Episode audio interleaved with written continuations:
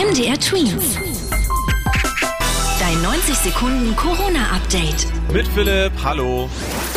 Tja, offenbar gibt es einen Corona-Fall in der deutschen Fußballnationalmannschaft. Deswegen hat Bundestrainer Hansi Flick jetzt auch erstmal ein geplantes Training in Wolfsburg abgesagt. Da sich ein Spieler infiziert hat, müssen vier andere wohl auch in Quarantäne. Für die Spieler gibt's jetzt keine Außenkontakte und auch keine Trainingseinheiten auf dem Rasen. Unsere Nationalmannschaft spielt am Donnerstag ihr letztes Heimspiel in der WM-Quali in Wolfsburg gegen Liechtenstein. Es gibt weltweit mehr Müll und Abfall wegen Corona. Das haben chinesische und amerikanische Forscher jetzt rausgefunden.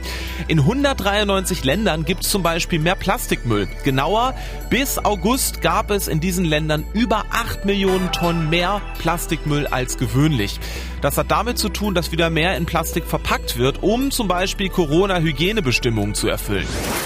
Nachdem es seit gestern in Sachsen die strengeren 2G-Corona-Regeln gibt, überlegt auch die Regierung von Brandenburg, dieses Modell einzuführen. 2G heißt ja genesen und geimpft.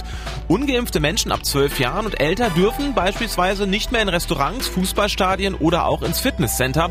Bis Donnerstag soll es im Bundesland Brandenburg eine Entscheidung dazu geben.